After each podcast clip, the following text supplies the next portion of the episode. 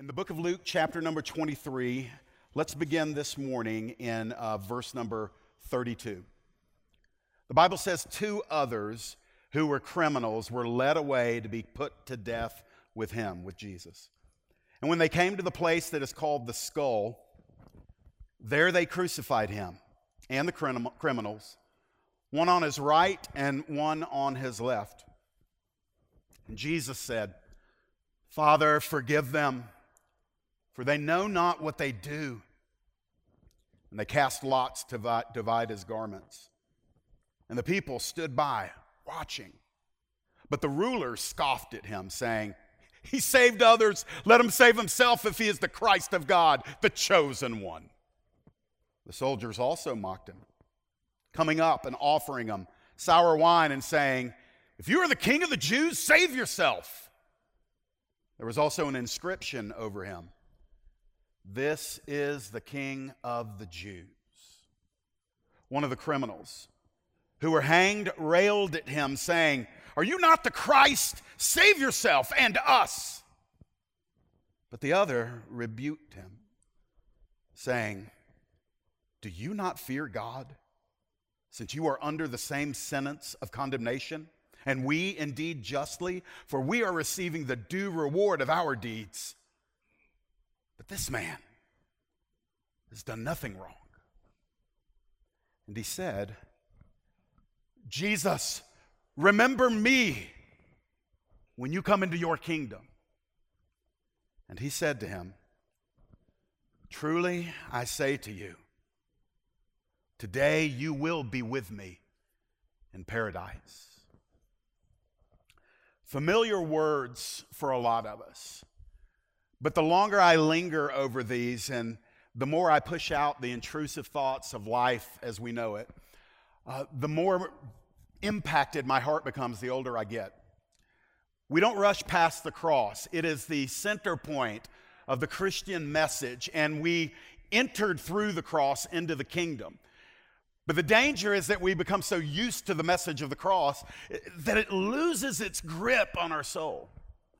And so it's a great day for us to just go back into that place where the gospel writer, Dr. Luke, the physician, details out for us a portion of what happened on that day 2,000 years ago outside of Jerusalem when the Son of God, who became the Son of Man, became the Lamb of God to pay for your sin and mine. So going to give you three points this morning. And they, they come to us by way of an imperative, by way of me telling you something to do. And here's the first one I want you to open your eyes and behold the scene. I want you to soak it in. Let's let the visual of what's going on here impact us. First of all, we see a hopeless pair of prisoners in verse number 32. The Bible says two others who were criminals were led away to be put to death with Jesus. One of the things to remember is that Jesus Christ was not the only one that was crucified in his day. Crucifixion was an element of Roman judicial systems where some of the worst criminals were hung upon crosses, impaled to crosses in many different positions, typically outstretched with the arms stretched to the point where they come out of socket. And then the feet on top of each other, the hands nailed to the cross and the feet nailed to the cross. And they would do this, and the message was this don't mess with Rome. Don't mess with Rome. Don't break our laws. Don't rebel. These two men that were with Jesus, the other gospel writers tell us that they were thieves, they were robbers. And they were receiving the death penalty for their crimes. And as sovereign providence would have it, on the day they were being crucified, there was God the Son also being crucified. By the way, this was no accident because in Isaiah chapter 53, we are told in verse number 12 that Jesus, the Messiah, would be numbered with the transgressors that he would be viewed upon from the human perspective as one more criminal worthy of death, and he would be lumped in with the rest of humanity. Well, I don't only want you to see these two men, these two uh, prisoners who were literally living out their last hours, but I want you to see something else. I want you to get this ominous backdrop of fear. As they were making their way out of the city, the Bible says they came to the place that is called the place of the skull. You may know it better as Golgotha. You may also know the term Calvary, but they all refer to the same place, somewhere outside of the city of Jerusalem. After Jesus had been beaten, after he had been whipped, his back shredded, his beard plucked off in places from his face, a crown of long thorns pressed into his brow. So the, the writer, uh, Isaiah, said centuries before that he was so badly marred that he didn't look human. And then they had him carry the crossbeam of the cross on his back. And so there he is under torturous pain and then moving his way through the streets of Jerusalem while the crowd scoffed at him and mocked him and laughed at him and spit on him. Ultimately, he stumbled, and a, a man from Africa was called out of the crowd to pick up and carry it up to the top of Golgotha. And there they made their way there. And that ominous backdrop was the place of the skull. Everything that day smacked of death the blood, the cries, the agony. Jesus utterly alone, except for one disciple who came and his mother that was there and some of the other women. But in the essence, everybody had abandoned Jesus and he bore the wrath of the Father all on his own. I want to tell you something that isn't written with Scripture, but I, I am convinced it's true. Feel free to disagree with me if you don't believe this. But I want to submit to you that all around Golgotha, all around Jerusalem, the heavenlies were filled with demons coming to see their greatest triumph. Every agent of hell, Satan himself, mingling in that crowd today because everything that they had fought for, everything that they had planned for, everything that they had strategized for, in their wicked, diabolical, deceived, and depraved minds, they believed that now we've got them, and they laughed hysterically when the nails pierced into the Son of God. In verse 33, we see that it was a cruel and a common execution. It's very succinct, as Luke writes, a typical physician, just getting straight to the facts. It says, There they crucified him. And the criminals, one on his right and one on his left. I've already mentioned to you what a crucifixion might have looked like in that day, but I can tell you it was um, contrived, it was put together in order to inflict the greatest amount of suffering on the person that was being crucified. Uh, the nails, the Roman spikes, long and wide, driven through the base of the hand right here uh, above the wrist. The feet typically laid on top of each other and one long spike driven through them. Underneath the feet, there was a little piece of wood, oftentimes, that would in, in, essence, bring relief to the one hung on the cross because the criminal would, would push up on them to alleviate the, the, the lungs being filled where he could not breathe. And it would actually prolong the death. Death by crucifixion was agony because let me tell you what the victim ultimately succumbed to. It was he didn't bleed out. He died of asphyxiation. He suffocates. It was slow, it was agonizing. Uh, extra biblical history records that some would be up on those crosses for days before they finally died. This was the wage for my sin. This was the payment placed upon God the Son for the crimes and the treason that I had committed against the Lord. By the way, I know who the two criminals were. One was me and one was you.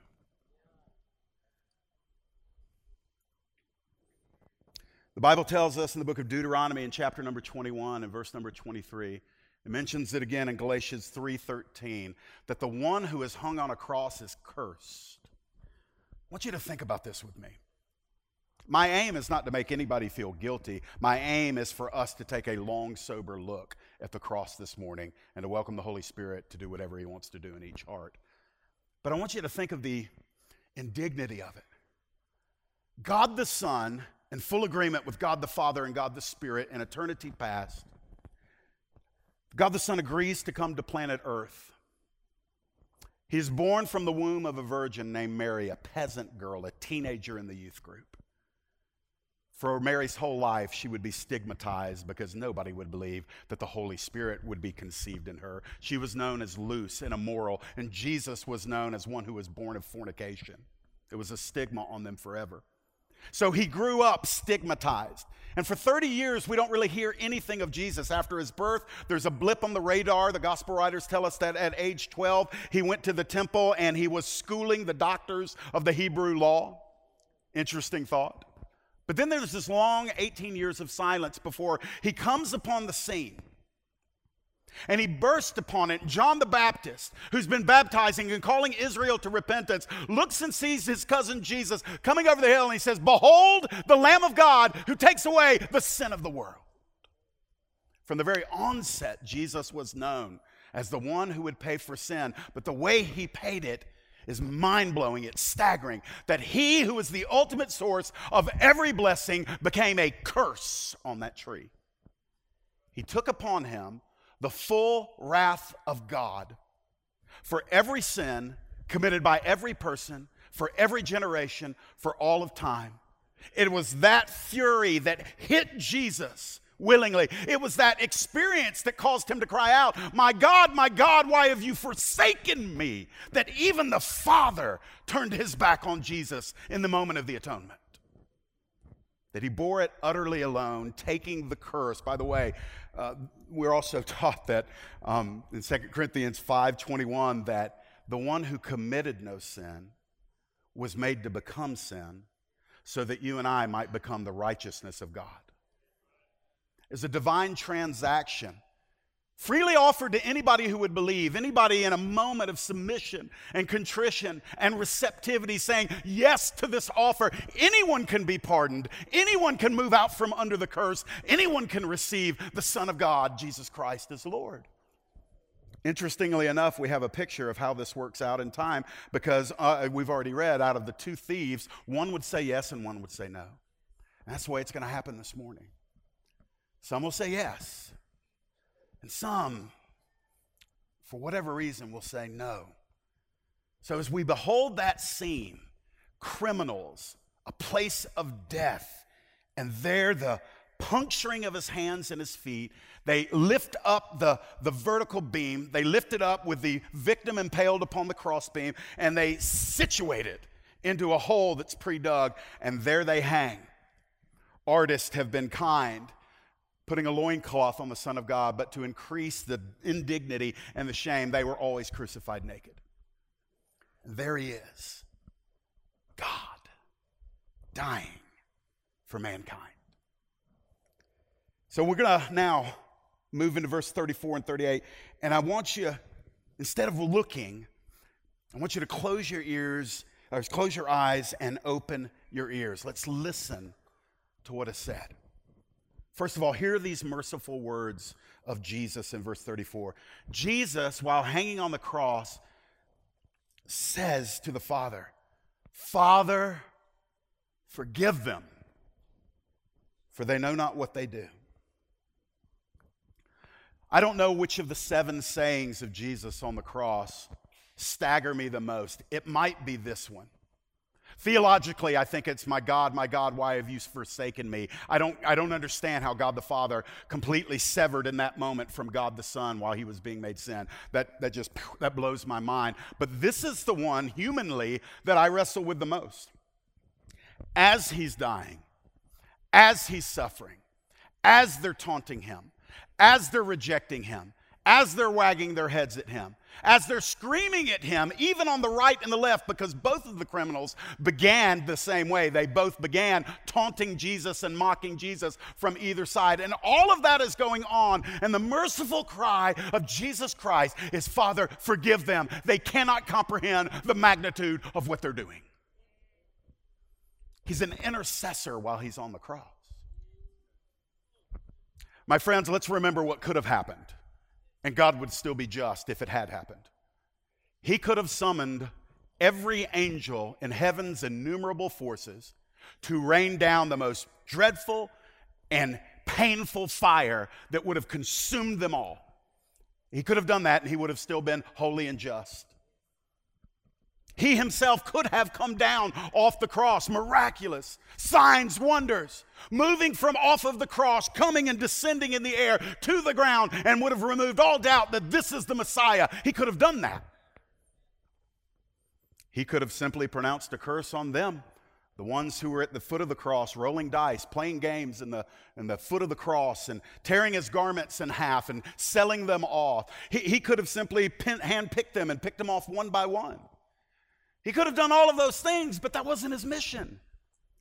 Jesus' mission was not and is not currently a mission of judgment, it's a mission of mercy.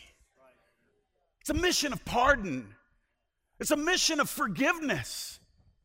And before we point fingers at everybody in the crowd that day, I just want to tell you, though it is difficult for us to put ourselves in that same category of sinner, but I'm going to tell you, maybe our words are different, maybe our actions are different, but ultimately, every life screams out prior to conversion, I don't want you as my king. Every life. It's manifested in a thousand different ways from a the simple rebellion of a child who knows better, all the way to a grown adult who hides his or her sins on a regular basis. It all says the same thing. We don't want you to rule over us. Stay on the cross. And Jesus cries out, Father, forgive them. Do you know the power of forgiveness? Have you experienced it? One of the heavy artillery weapons of Satan is shame and guilt. I don't know how it all works in the, the realm of darkness. I, I just know that this happens. Even to Christians. All of our sins, all of our failures, every wrong we've ever done, some of the big ones, maybe some of the little ones, but it is the nature of Satan to approach you as often and as, as intensely as possible to accuse you, to remind you to tell you why you're unworthy, to tell you that you're not saved, to tell you that you're worthy of rejection. And over that cascading volume of accusation and shame and guilt, you got to hear the Savior saying, Father, forgive this one, forgive her, forgive him.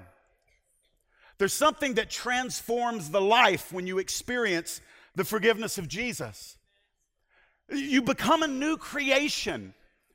Forgiveness frees you, it is chains falling off of you.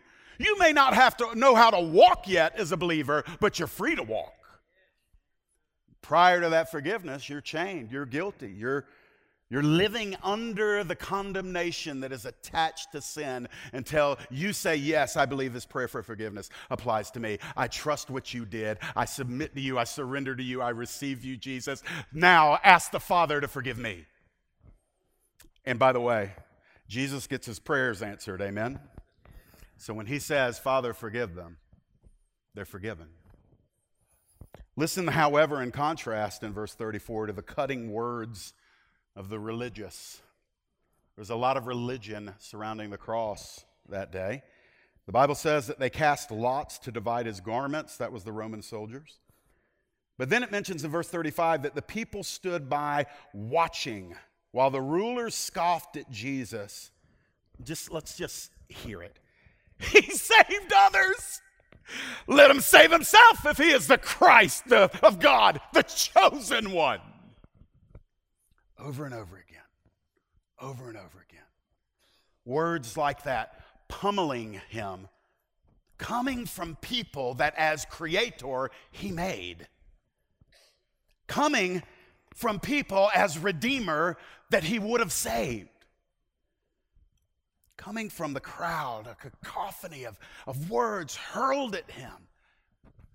And he took it all. Jesus had walked around in their midst for three years. He healed people. If they couldn't hear, he caused them to hear. If they couldn't see and they asked, he caused them to see. So many of them, more than are accounted for individually in Scripture. Sometimes we're told that Jesus healed them all, and we don't know if it was one, two, or a thousand. On top of the healings that he performed, the exorcisms in a land where hell was, was in, it had it in its grips and people were plagued by the demonic. When the presence of the Son of God steps in, the demons themselves would cry out, What do you have to do with us?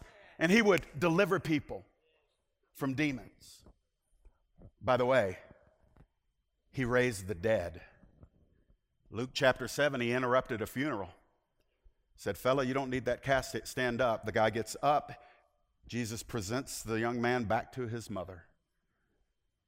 He raised a little girl from the dead who had just been dead for a few hours and gave her back to her parents. And he raised Lazarus from the dead who had been in the grave and had already begun to decay. And Jesus just showed himself as, as sovereign over the power of death.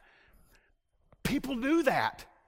They saw the healings, they saw the exorcisms, they saw the resurrections. They heard him preach. The testimony of Jesus in his day is this man speaks with authority. Nobody's ever preached like him. So they saw the ways, they saw the works, and they heard the words. And then in the end, they said, Away with him. That is the blindness and the depravity of dead religion. By the way, these people were the most religious people in the land who orchestrated the death. They were moral. They were hyper conservative. They kept the law. They memorized the Torah. They moved in such authority and power in the land, all in, in, their minds under the glory of Yahweh. Yet when Yahweh sent his son, Yeshua, they said to him, No, we will not have this man to rule over us. And they moved among the crowd that day in front of Pilate, and they, they, they called out and they said, when he asked whether we should receive Barabbas or Jesus, everyone say, Barabbas, give us Barabbas. And when he asked what we should do with, with Jesus, say, crucify him, crucify him, crucify him. That's exactly what happened. When I was an unbeliever, and I was one of those breed of unbeliever that um, I, I, knew enough of the Bible to make me miserable. I, I'd never yielded to it, so it never made me happy. The Bible for me was something to be avoided, but frequently in, in my wandering years, somebody would witness to me or share the gospel with me. And, and what was amazing is I, I believed all of the facts about Jesus. There was never a time where I did not believe the facts about Jesus. But how many of you know every demon in hell and Satan himself believe the facts about Jesus?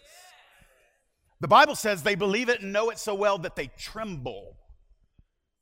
It's not believing the data. Believing the data doesn't get anybody into a relationship with God the Father. That's why I'm very careful not to say, just pray this prayer and you'll go to heaven. My evangelist brothers and sisters, I want to encourage you don't get them prematurely to pray some prayer so you can go back and tell how many got saved. We must recognize that salvation is a surrender. And where there is no surrender, there can be no salvation. Our churches, listen to me. I believe one of the sweeping revival uh, aspects of the sweeping revival that is beginning is that church members are going to be born again. People that have been in church their whole life and they're going to get hit by the Holy Spirit and recognize I have an academic understanding of the facts of the gospel, but I have never surrendered my soul to Jesus. And man, when that happens, and our churches are no longer half filled with religious people, half filled with saved people, but filled with saved people who are bringing in lost people, that is when we're going to see the glory of God in ways that we've never seen before.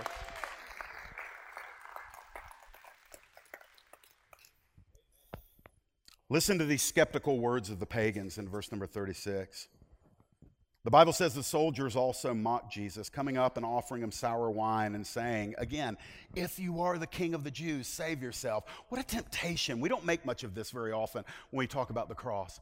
But over and over again, as he's in physical agony, as he's been abandoned by his peers and his disciples, as everybody in the crowd is against him, as the father has turned his back on the son, and the temptation over and over again is save yourself, save yourself, save yourself, save yourself.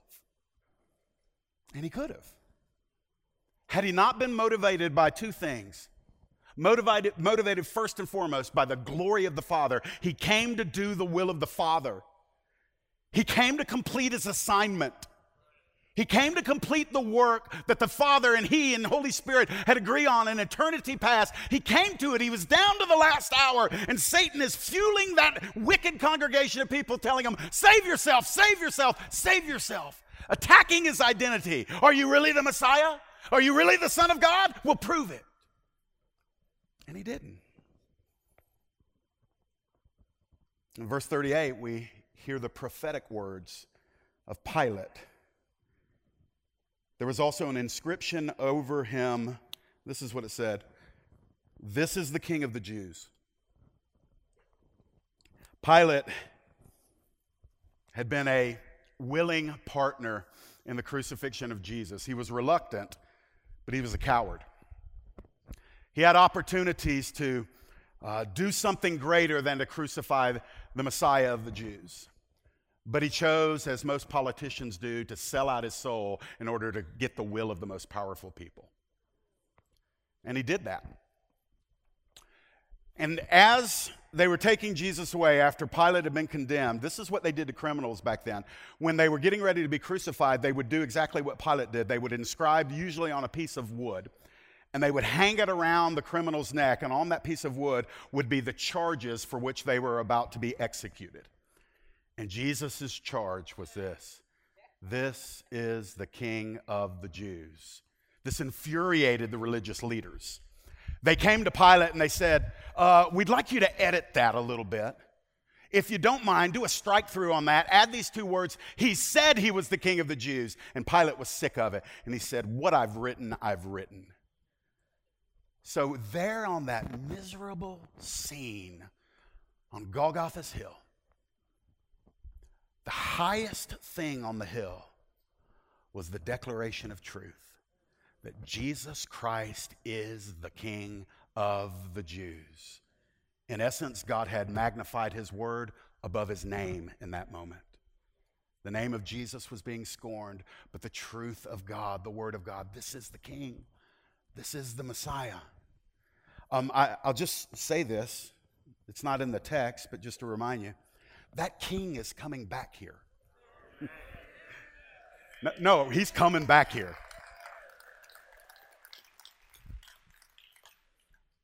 The entire planet will be ruled by a Jewish king before whom every knee will bow and every tongue will confess that Jesus Christ is Lord. Christos, Kurios, Christ is Lord. And in that statement, in that decree, when all living things, every human, every demon, and every holy angel will declare Jesus Christ is Lord. And this king is the one hanging on that tree that day. So we go down into the very last chunk of verses. And I'm going to call on you to do something to humble your heart and just soak in the grace. Look at what happens with one of these criminals. And look how Jesus responds. First of all, I want you to note the presumption at the cross in verse 39. One of the criminals who was hanged railed at Jesus, means he went off on him, saying, Are you not the Christ? Then save yourself. By the way, save us. I don't know his heart. I can only judge on his words. But the words are completely presumptuous.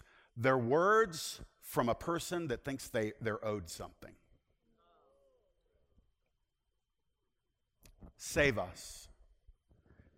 He wanted on demand salvation apart from surrender. There was nothing from his heart that validated Jesus Christ as Lord. There was nothing that in his, in his lips that spoke of honoring Jesus as Messiah. There was an entitled demand that he deserved to be saved right now. Save me, save us, save yourself. That wasn't a one time only occurrence. Hear me on this. This may have a little sting to it. There's the possibility that things can happen in our life that jade us towards God, that embitter us, that make us feel as if God blew it with our lives. It can come in a thousand different questions. Why did I lose this person? Why was I abused? Why was I hurt? Why was I abandoned? How come I can't be blessed when everybody else gets blessed? Why am I still in pain? It's always in the context of some loss that presumption wants to rise up because there is kind of embedded in the depravity of man a sense of entitlement. We erroneously think that he owes us something. By the way, that kind of thought is just is, is fertilized by our culture. Our culture tells us it's all about you. It should be all about you. It's always been about you. Anybody that makes you feel bad about yourself for even a second, they're not looking out for you. That's why we've redefined love. Love is now, we define love as you making me feel good about me. Even if it's not true, just make me feel good about me, and I'll feel loved. Why? Because I feel I'm entitled to feel good about myself, even at the expense of you or your truth. And so this criminal looks over to him and says, Save me, but I won't surrender. Now, he didn't say it with his lips, but that's what his heart was beating. He's dying. He's moments away from eternity. And he's making demands on God. I don't know where any of us are today. I know where I am. I kind of know probably where my family is, but I don't know where you are. And I appreciate the fact that every single one of us has endured pain, heartbreak, disappointment, and some measure of suffering. That's what we all have in common. Doesn't matter what color you are, it doesn't matter what culture you came from, doesn't matter where you were born, it doesn't matter what socio-economic group you are in, it doesn't matter where you vote in November, whether this side, this side, or in the middle. None of that matters. The one thing that binds us all together is that we understand what it means to hurt. And it's all over the world. But there's something that we have to be careful of. Because the Lord wants to come to us in the pain and bring us forth out of the substance of the pain. The shadow of death passes over us, but the substance of death he took. He said, Well, Jeff, I just don't think if God loved me, I would hurt. Friends, did he love his son? Because his son in this scene was hurting worse than he had ever hurt before. God didn't even spare his own son from the, that part of the pilgrimage on earth that involves pain and hurt and rejection and abandonment.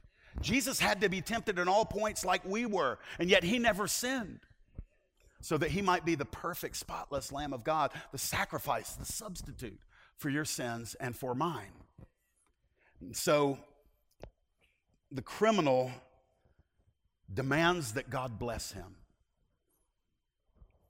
And I pray that that's not in any of our hearts. And if it is today, I would say that if you will bring that presumption to Jesus, you're going to find that he is merciful, compassionate, gracious, and full of pardon. He won't scold you, he won't shame you, he won't berate you, he won't belittle you.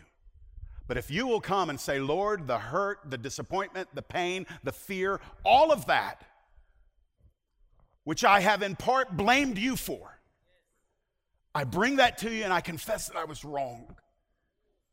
And I surrender and you will meet the Jesus that is about to be displayed to the other criminal. Look in verse number 40, and we'll experience the contrition at the cross. The other criminal rebuked the first criminal.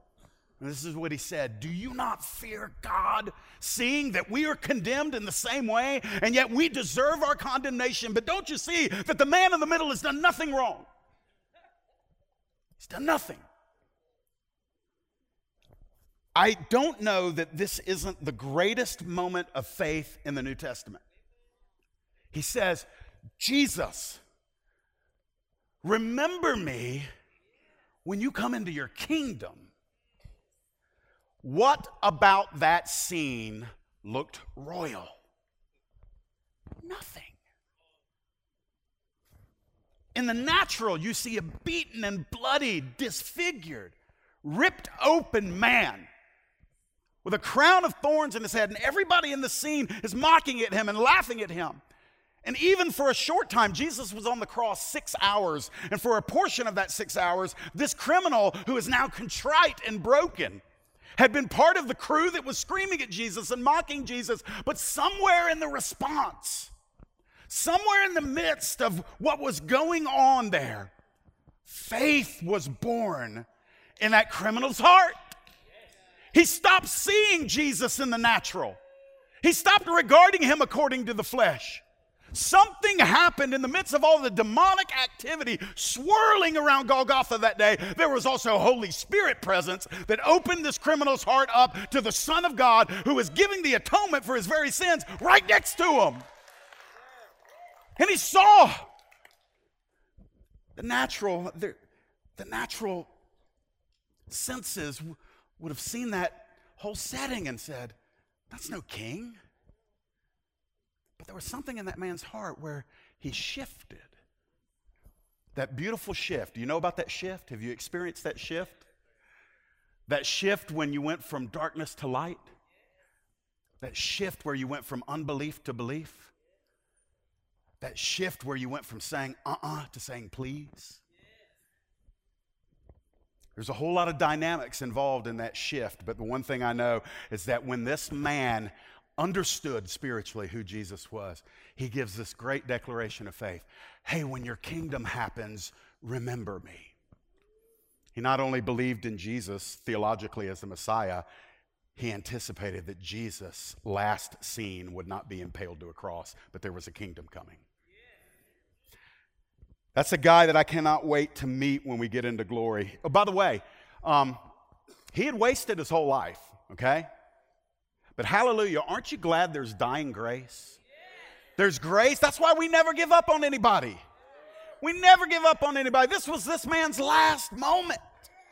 And in that last moment, God says, I'm still willing. And he says, I am too. Lord, remember me. That's verse 42. Jesus, remember me when you come into your kingdom. It's not a very religious sounding prayer, is it? No these, no thous, no verilies, no doctrine. By the way, no baptism.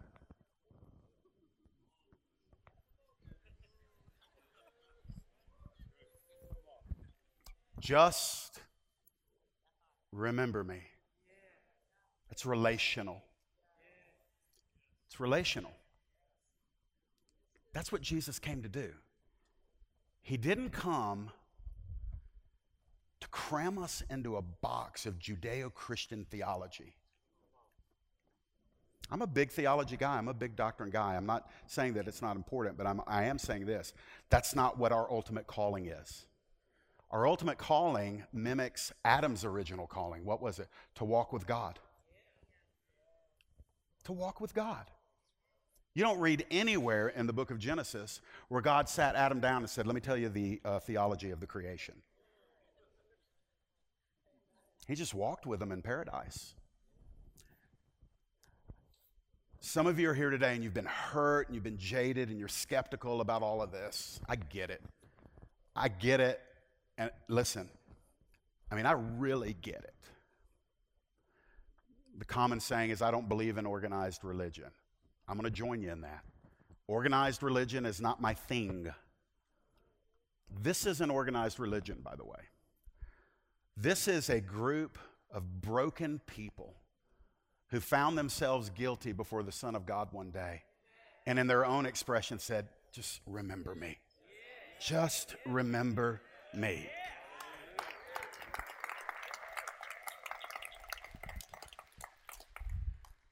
So the last verse is the most beautiful of the whole passage. Verse 43. Just rejoice in the effect of the cross. Jesus says to him, Wow. Truly, I say to you, today, you'll be with me. Not here, in paradise. Now, I want you to let the impact of that just kind of get you for a moment. Worship team, y'all can please come up. a man who had wasted his whole life, who was experiencing the execution for his last crimes. In horrific pain and absolute open spectacled shame, whispers through a dry throat, Remember me when you come into your kingdom. And the answer to that feeble prayer of that broken sinner is hold on a minute. You and me are going together to my Father's paradise. You will be with me today in paradise.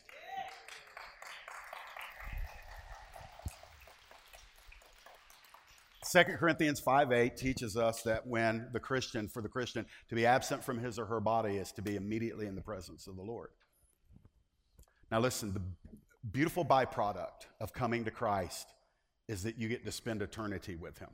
That's, but, but listen, that's actually not the core of the gospel. The gospel is not primarily about transportation. Boo! It's not transportation, it's transformation.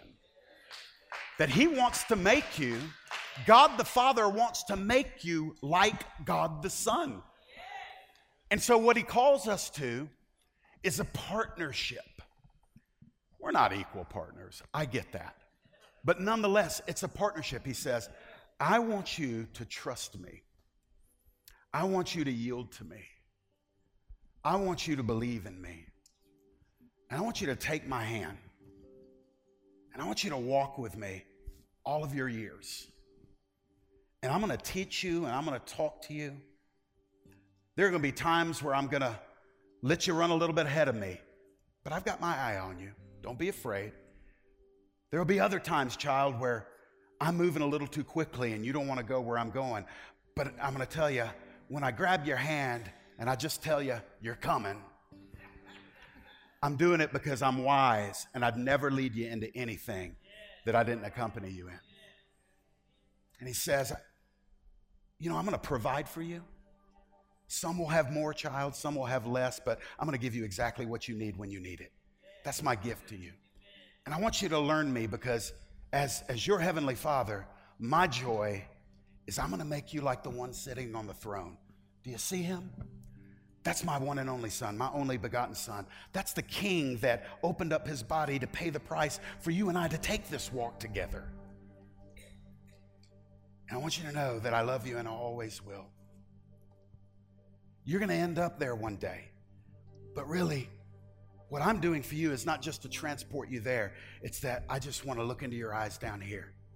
And I want you to be convinced that I'm your Abba, I'm your daddy and I love you.